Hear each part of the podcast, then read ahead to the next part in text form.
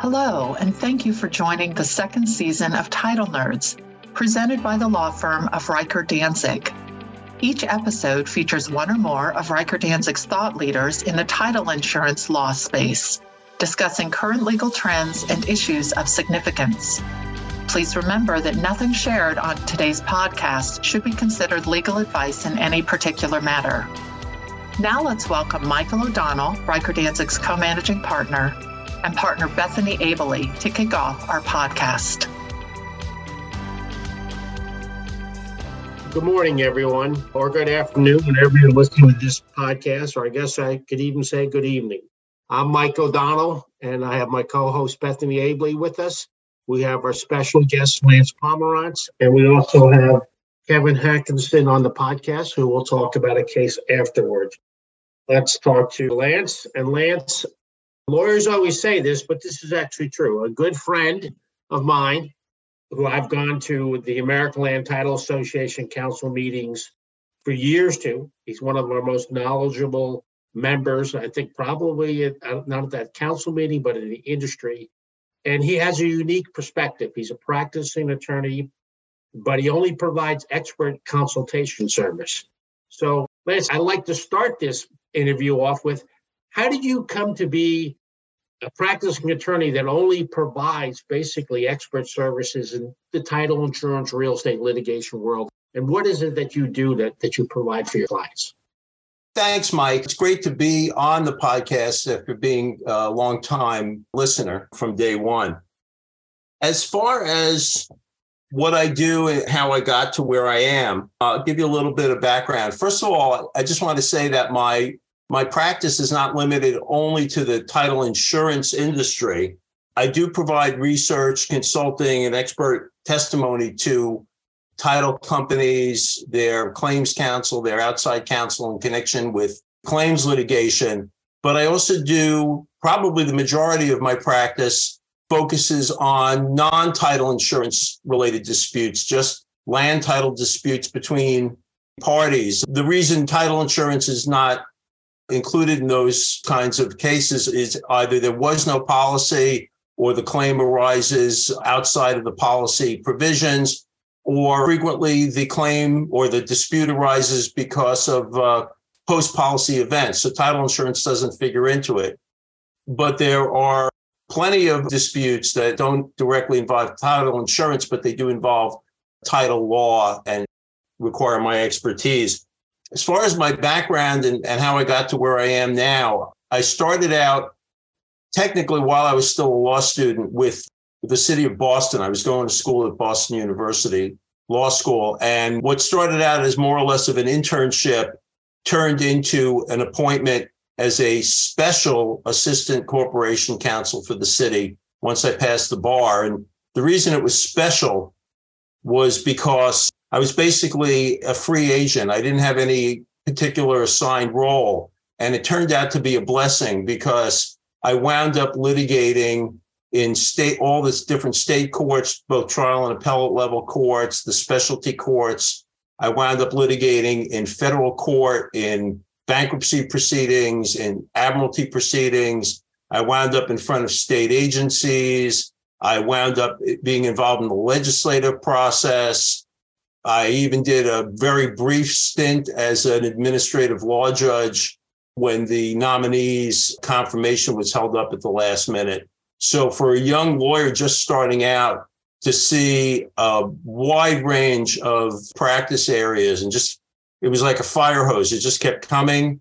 And I was dealing with departments all across the city and all kinds of different substantive areas. So it was really great trial by fire. And one of the things that I did do was I was very involved in title examinations in connection with tax title foreclosures, which we did by the thousands every year. So I really learned the nuts and bolts craft of title searching and looking for issues that can arise and breaks in the chain, that sort of thing. Fast forward a few years, eventually I moved back to New York. And while I was awaiting my bar admission in New York, just to make a living, I started doing freelance title searches for title agents and law firms. And the thought process was, well, I'll do this for a while I'm looking for a quote unquote real job. And once I'm admitted, I'll start practicing law in a more traditional sense. As it turned out, it was completely serendipitous, but an attorney for whom I was doing work asked me seemingly out of the blue one day whether I would like to be an expert witness in a case. And I did that. It went very well. He had more cases. He referred me to other people. They referred me to other people. One thing led to another. And 35 years later, here we are. Sort of the joke in my family is I've been looking for a quote unquote real job for 35 years and haven't found it yet. But that's the short, concise version of my background and what led me to this. And needless to say, as I've been practicing, I've also been learning. I've been learning both the substantive stuff. Yeah, Mike knows very well. I've published a lot of articles. I've done a lot of research in a lot of different areas. And I've also been learning the nuts and bolts of what works as an expert witness, what doesn't work, how to interact with the clients and deal with client expectations and all that sort of thing. So it's really sort of almost like an accidental career. And Lance, I know that as you discussed, you've done a lot of title searching, and I know that you've done some of the thorniest property chain research that's imaginable. Can you tell us, some of our listeners, about tracking down those chains of title and some of the research and work that you've done that go beyond just looking at the county clerk's records and ferreting all of that out? Sure, Mike. In fact, probably the bulk of what I do involves stuff that doesn't track with the normal path of title research. I'm sort of known, I guess, as the title expert of last resort because I tend to get the cases that are too overwhelming or too complicated for most other, especially lay examiners. I can't get into specific cases, but I can give you an idea of the kinds of things that I've done. I mean, you always start at the local level. You always start at the county clerk or the register or whatever it is in that particular jurisdiction. But once you start to run into the problem or problems, then you need to go further. And it's not unusual for me to rely on fairly well-known institutions such as the Library of Congress collection or the New York Public Library collection, just as examples of well-known places. I've even researched in the Northeast. As everyone knows, the Northeast part of the U.S. came from Britain. And I've even researched land grants back to the Royal Charters. So I've actually relied on the U.K. National Archives for material and actually have submitted that material in connection with different cases. Apart from governmental or institutional research, let me also add that it's not unusual for me to do underwater land cases, and those typically involve state agencies because underwater land grants are typically controlled by the state, or canal grants or that sort of thing. So I interface quite a bit with, depending on the jurisdiction, the names change, but the functions are usually the same. The agencies that deal with underwater land grants, especially historical material. As far as non-governmental or non-institutional sources, I deal with a lot of genealogical material, private land records. I mean, once you get back far enough, you start to find original deeds that actually aren't of record, but are still binding on the parties to the deeds, even though they're not recorded. Church records are very handy. I'm constantly trying to find out-of-state marriage, death, divorce records, that sort of thing. And I imagine that your listeners, understand why that material can be very critical in establishing chains of title. It's not unusual. This is just a little bit of an anecdote, but it's not unusual in what I do to find me crawling around in a sub-basement somewhere looking for 100-year-old or 200-year-old tax or highway record in a basement that doesn't have lighting. I'm wearing like a miner's headlamp to provide light, and I'm sloshing around in an inch of water, and I hear all kinds of creatures running around in the darkness. But that's my life. And sometimes it's a basement, sometimes it's an attic, sometimes it's whatever. But you go where the evidence leads you, and frequently it leads to things like that. Now, I was curious, what type of information do you get out of the Library of Congress or the New York Library that helps you figure out land titles? Well, those collections in particular, they have vast collections of historical maps, especially maps made by official state agencies that may no longer exist. I mean, you know, especially in the Northeast where there's a 350-year history that even predates the revolution, there can be maps that were made either by government agencies or by land surveyors back in, say, the late 1600s and early 1700s that are official in the sense that they're the only surviving or maybe the only original documentation of particular land boundaries or monumentation. And those frequently are only in those kinds of large institutional collections. I mean, universities have collections. For instance, the State University of Stony Brook, which is where I live, they have an excellent collection of aerial photography of the East Coast of the United States done in the 1930s. It lacks a lot of detail, but it's very good for... There are certain, let's put it this way, there are certain times where it comes in very handy to have an aerial from 1938. We can understand that for sure. The aerial photos sometimes tell the story. A picture is worth 1,000 words. Now, I know you've done a lot of assignments in New York beachfront properties, particularly like the Hamptons, with some well-heeled individuals. And I know that you can't discuss their names or anything like that, and we're not asking it to you, but can you tell our listeners some of the challenges dealing with beachfront properties, title, and disputes? Because I know you've had some epic struggles there. It's funny that you bring that up, Mike, because one thing that has struck me, and of course, I have done a lot of beachfront and waterfront property disputes and continue to do so. One thing that strikes me as I've gone through this process throughout my career is that a lot of the disputes that we focus on in the modern era, especially when there are celebrities or wealthy people involved, are really just echoes of disputes that have been going on for literally thousands of years. I mean, once you go back far enough, and I studied this stuff all the way back to the Roman era, it basically boils down to the same kinds of issues being litigated over and over or disputed over and over, from the Romans through the Anglo-Saxons, into British times and into U.S. times. So it's funny how the same thing keeps coming up over and over and over. A lot of the issues, I think, come from, I'm going to say, roughly speaking, three different types of origins. One is the parties don't understand the law concerning where the boundaries are and what the rights of the respective parties are.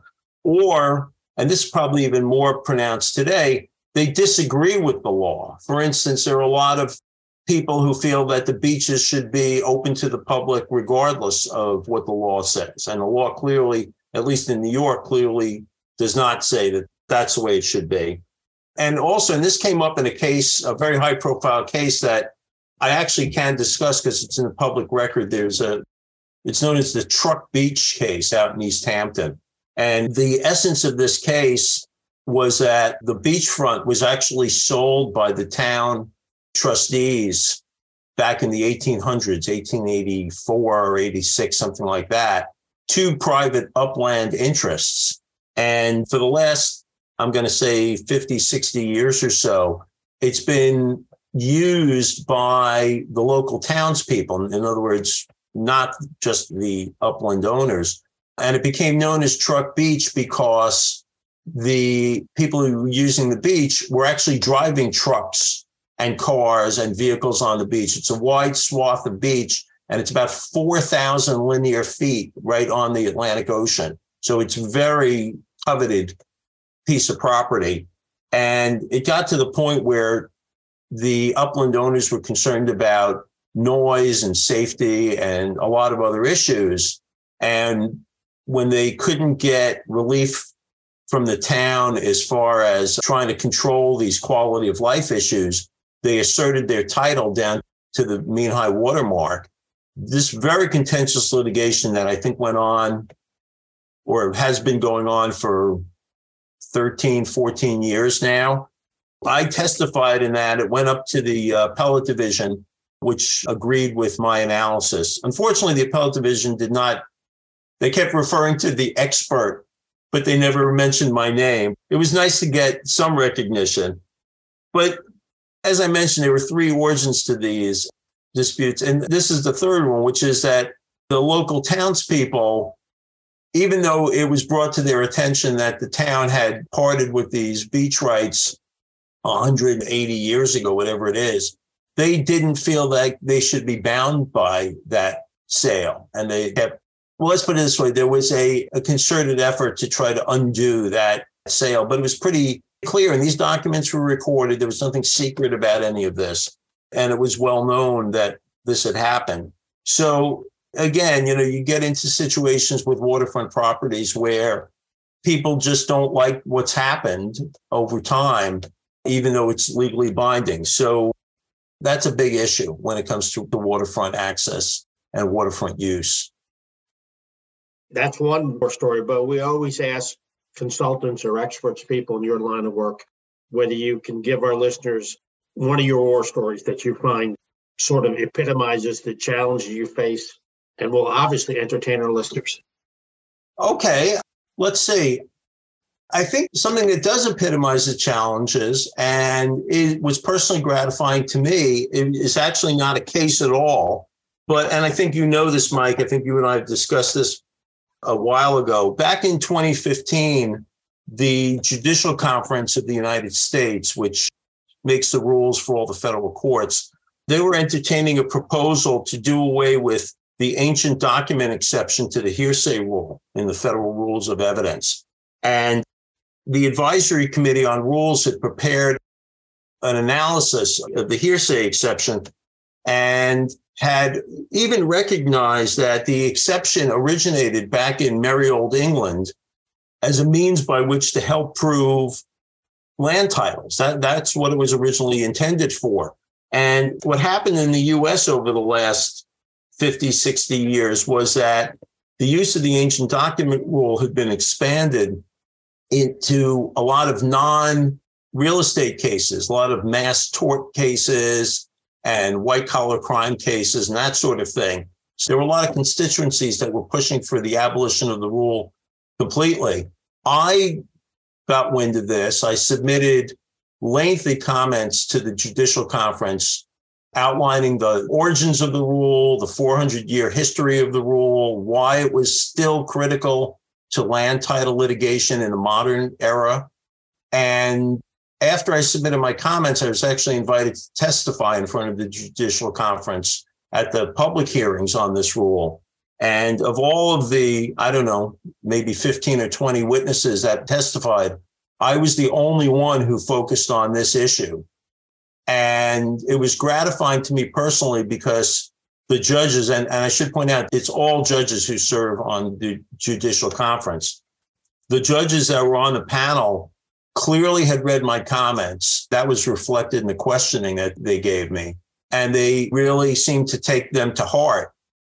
What was most gratifying to me was that ultimately the rule survived. And as far as I know, still survives to this day. I can't take personal credit for it surviving, but it did seem as though the judges were taking my concerns seriously. And it was fun. It was interesting. And it also served to show how even judges can misunderstand the process of title litigation and what's important and what isn't important. So I think that epitomizes to some extent the challenges that I'm up against on a day-to-day basis. Now, I know you're an expert principally in New York, Lance, but do you cover any other areas of the country or internationally, or can you just give us some insight there? Well, the bulk of my in-person testimony is in New York. I should say that in addition to the substantive aspects on which I testify, I also, because of my litigation experience and background, I also serve as a litigation consultant, so I can provide to my clients, and my clients are the attorneys who are representing the landowners or the disputants. I can provide to my clients insights into things like how to tailor discovery, the most focused discovery request. I can do things like attend depositions in person so that I can suggest follow-up questions in real time during the questioning. There are a lot of different angles with that, or things like helping prepare cross-examination if there's an expert on the other side of the case and that sort of thing. So in terms of my live testimony and my substantive expertise, it tends to focus on New York. In a broader sense, I do get consultations from around the country. I've had a couple of things internationally, but too few to really make a difference. But I would say it's pretty widespread. I don't want to say it's been all 50 states, but it clearly hasn't. But it's been a broad spectrum from across the country. And I think that's just because my reputation is such that if somebody runs into some sort of oddball, unusual, kind of once in a lifetime problem, they call me or they email me or they reach out to me in some fashion. Lance, this has been great. But before we leave, we always give our guests a chance to plug anything they want to plug as far as a blog or publications or anything else they think that our listeners would be interested in that is in your bailiwick. Well, Mike, thank you. All I would say is that if people are interested in finding out more about what I do and my background and qualifications, they can visit my website, which is, I don't know if anyone says www anymore, but it's www.landtitlelaw.com.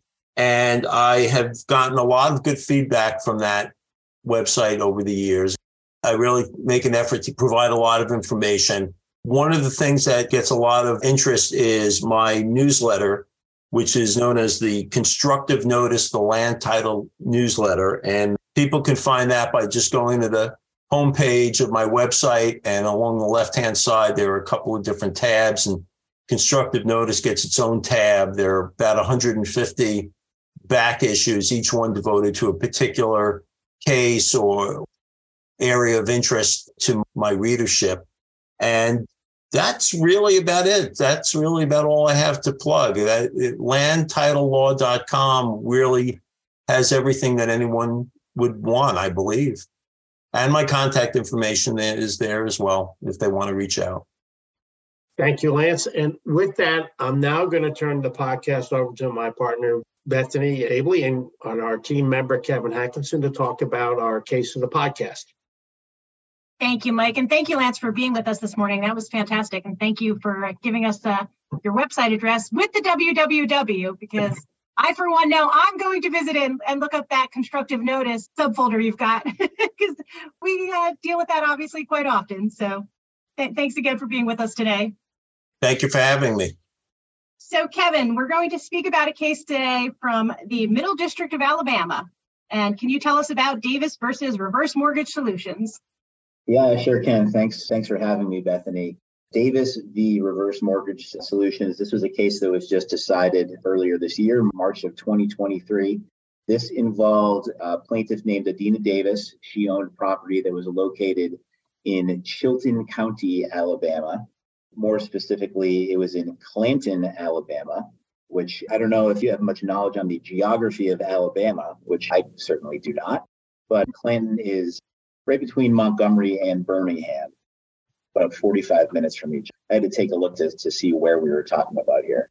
So this was, again, property that she owned in Chilton County, Clanton. Parts of this property included two parcels originally. One was a parcel that her parents had acquired in September of 1973, and then there was an additional portion that they had acquired in December of 1993. And what was the deal with these two parcels? Yeah. So, we'll find out later in the case that this is what caused some of the issues in this case. So the initial parcel that they had acquired in September of 1973 seemed to be a portion of the land that just had the home that they lived in, situated on it. Whereas the second parcel, which again, they did not acquire till about 20 years later, that's what contained essentially the rest of the land that was part of their property. So their yard, I believe there's a pool that's part of the property that was behind the house. So that's what each of the two parcels, contained. So just to give a little bit of background on how the plaintiff acquired the property, again, her parents acquired that first portion in 1973, the second portion in 1993, and then plaintiff's mother, Mrs. Davis, died in 2009.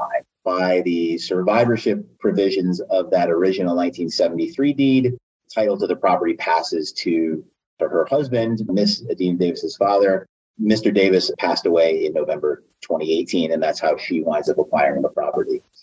In the interim, between when Mrs. Davis and Mr. Davis, between when they had passed away, Mr. Davis took out a mortgage on the property. He took out a reverse mortgage on the property, went through the paperwork that obviously goes into that process, listing the year of 1975 as the year that the home was being built, listing that the address in Clanton as the address that's listed as the home, listing the tax parcel that included the entirety of the property on the mortgage. However, when he went through the process of applying for this mortgage, the meets and bounds description of the property included only that second parcel that we talked about. That included the yard and the pool, and it didn't include the description of the actual portion of the property that the house was situated on.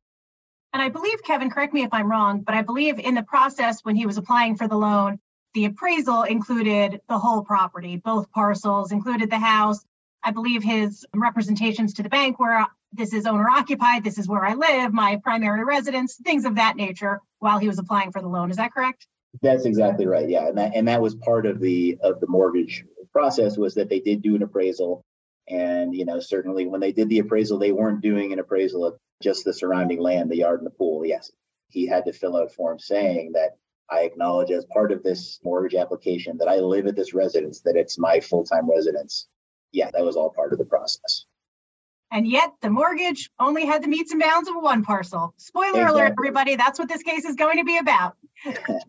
So the mortgage gets recorded, but again, yes, the mortgage is only recorded with the description of that surrounding land. It doesn't include the description of the land that the actual house is on. And then when Mr. Davis passes away, the mortgage gets foreclosed on because there was a clause in the mortgage saying that that's what the mortgage company had the right to do, upon the death of the mortgage holder. So they go through the mortgage foreclosure process.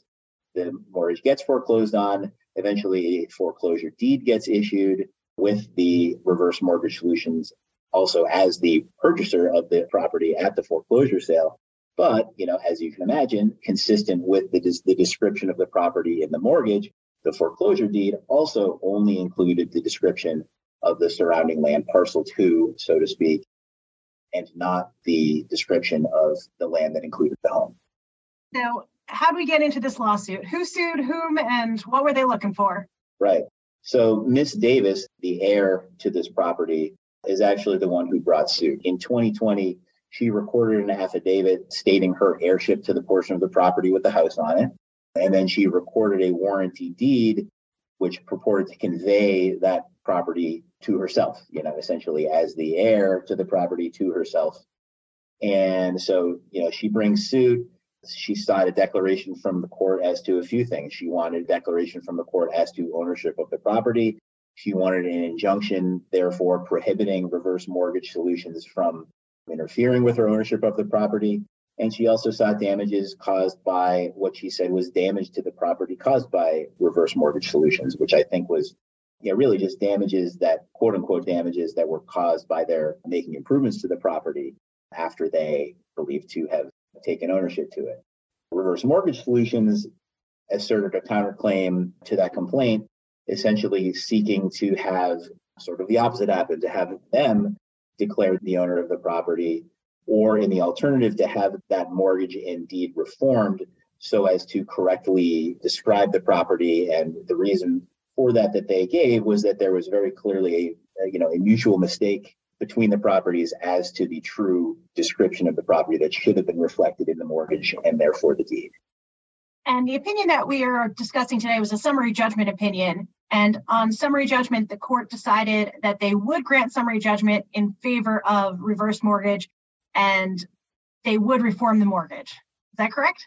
That's exactly right. The opinion spends the bulk of the time focusing on that counterclaim, where really I think the court pretty clearly saw, well, you know, what's really at issue here is to determine whether or not this deed, this mortgage indeed should be reformed. And, you know, it doesn't take as much time on the plaintiff's actual claims that started the suit. So, you know, what the court analyzed was whether or not there truly was mutual mistake between the parties here that warranted, you know, reformation of the mortgage and the deed. And what, you know, the court pointed out that a party seeking reformation of a mortgage and deed by virtue of mutual mistake has a pretty high bar to clear in proving that. They have to show that there's clear and convincing evidence as to the mistake. You know, we know as attorneys that whenever we have to prove something by clear and convincing evidence, that's usually pretty tough. But the court pointed to, I think, 10 or maybe even a dozen facts that underlie this case that showed that there was clearly a, you know, mutual mistake as to the description of the property. You know, it pointed out that the parties agreed that the mortgage only described a portion of the property. The parties agreed that the description omitted the portion that included the residence. And it pointed out that there was no dispute as to the authenticity of the documents. It's not as though one of the parties was arguing that one of them, you know, these documents were forged or anything like that. It pointed to the fact that the loan application that Mr. Davis had filled out was titled a residential loan application for reverse mortgages, so clearly implying that there's a residence involved. The application listed this property as his primary residence. He had to fill out a verification of occupancy, as we talked about. The appraisal, as we talked about, was for the whole property, not for just a portion of it.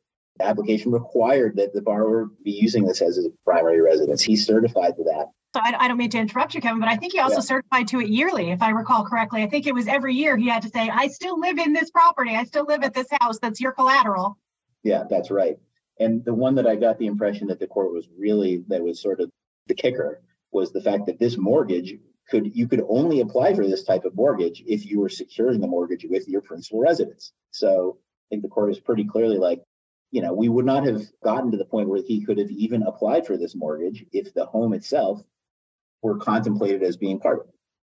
Yeah, and I liked when there was a line in the opinion where the court said, it would be unreasonable to conclude that potential repayment obligations totaling $198,000 are going to be secured only by a small yard and a swimming pool.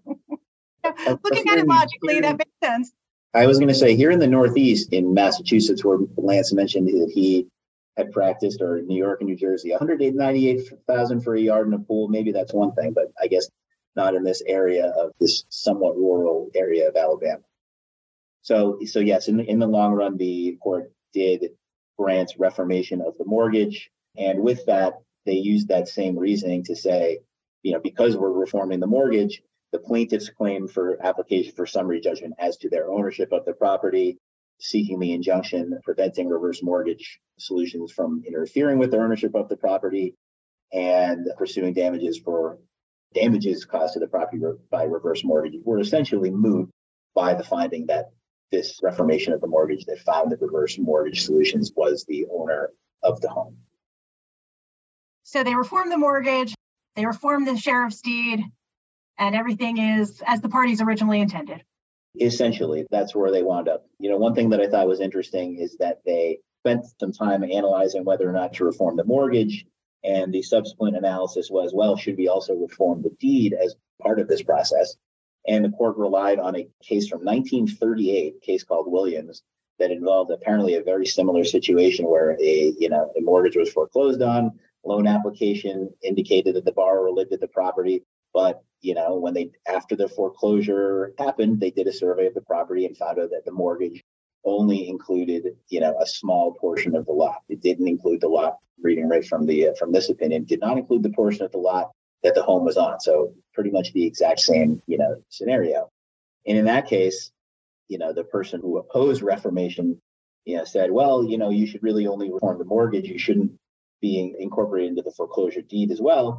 But in that case, the court said that the move-in was entitled to both reformation of the mortgage and of the deed.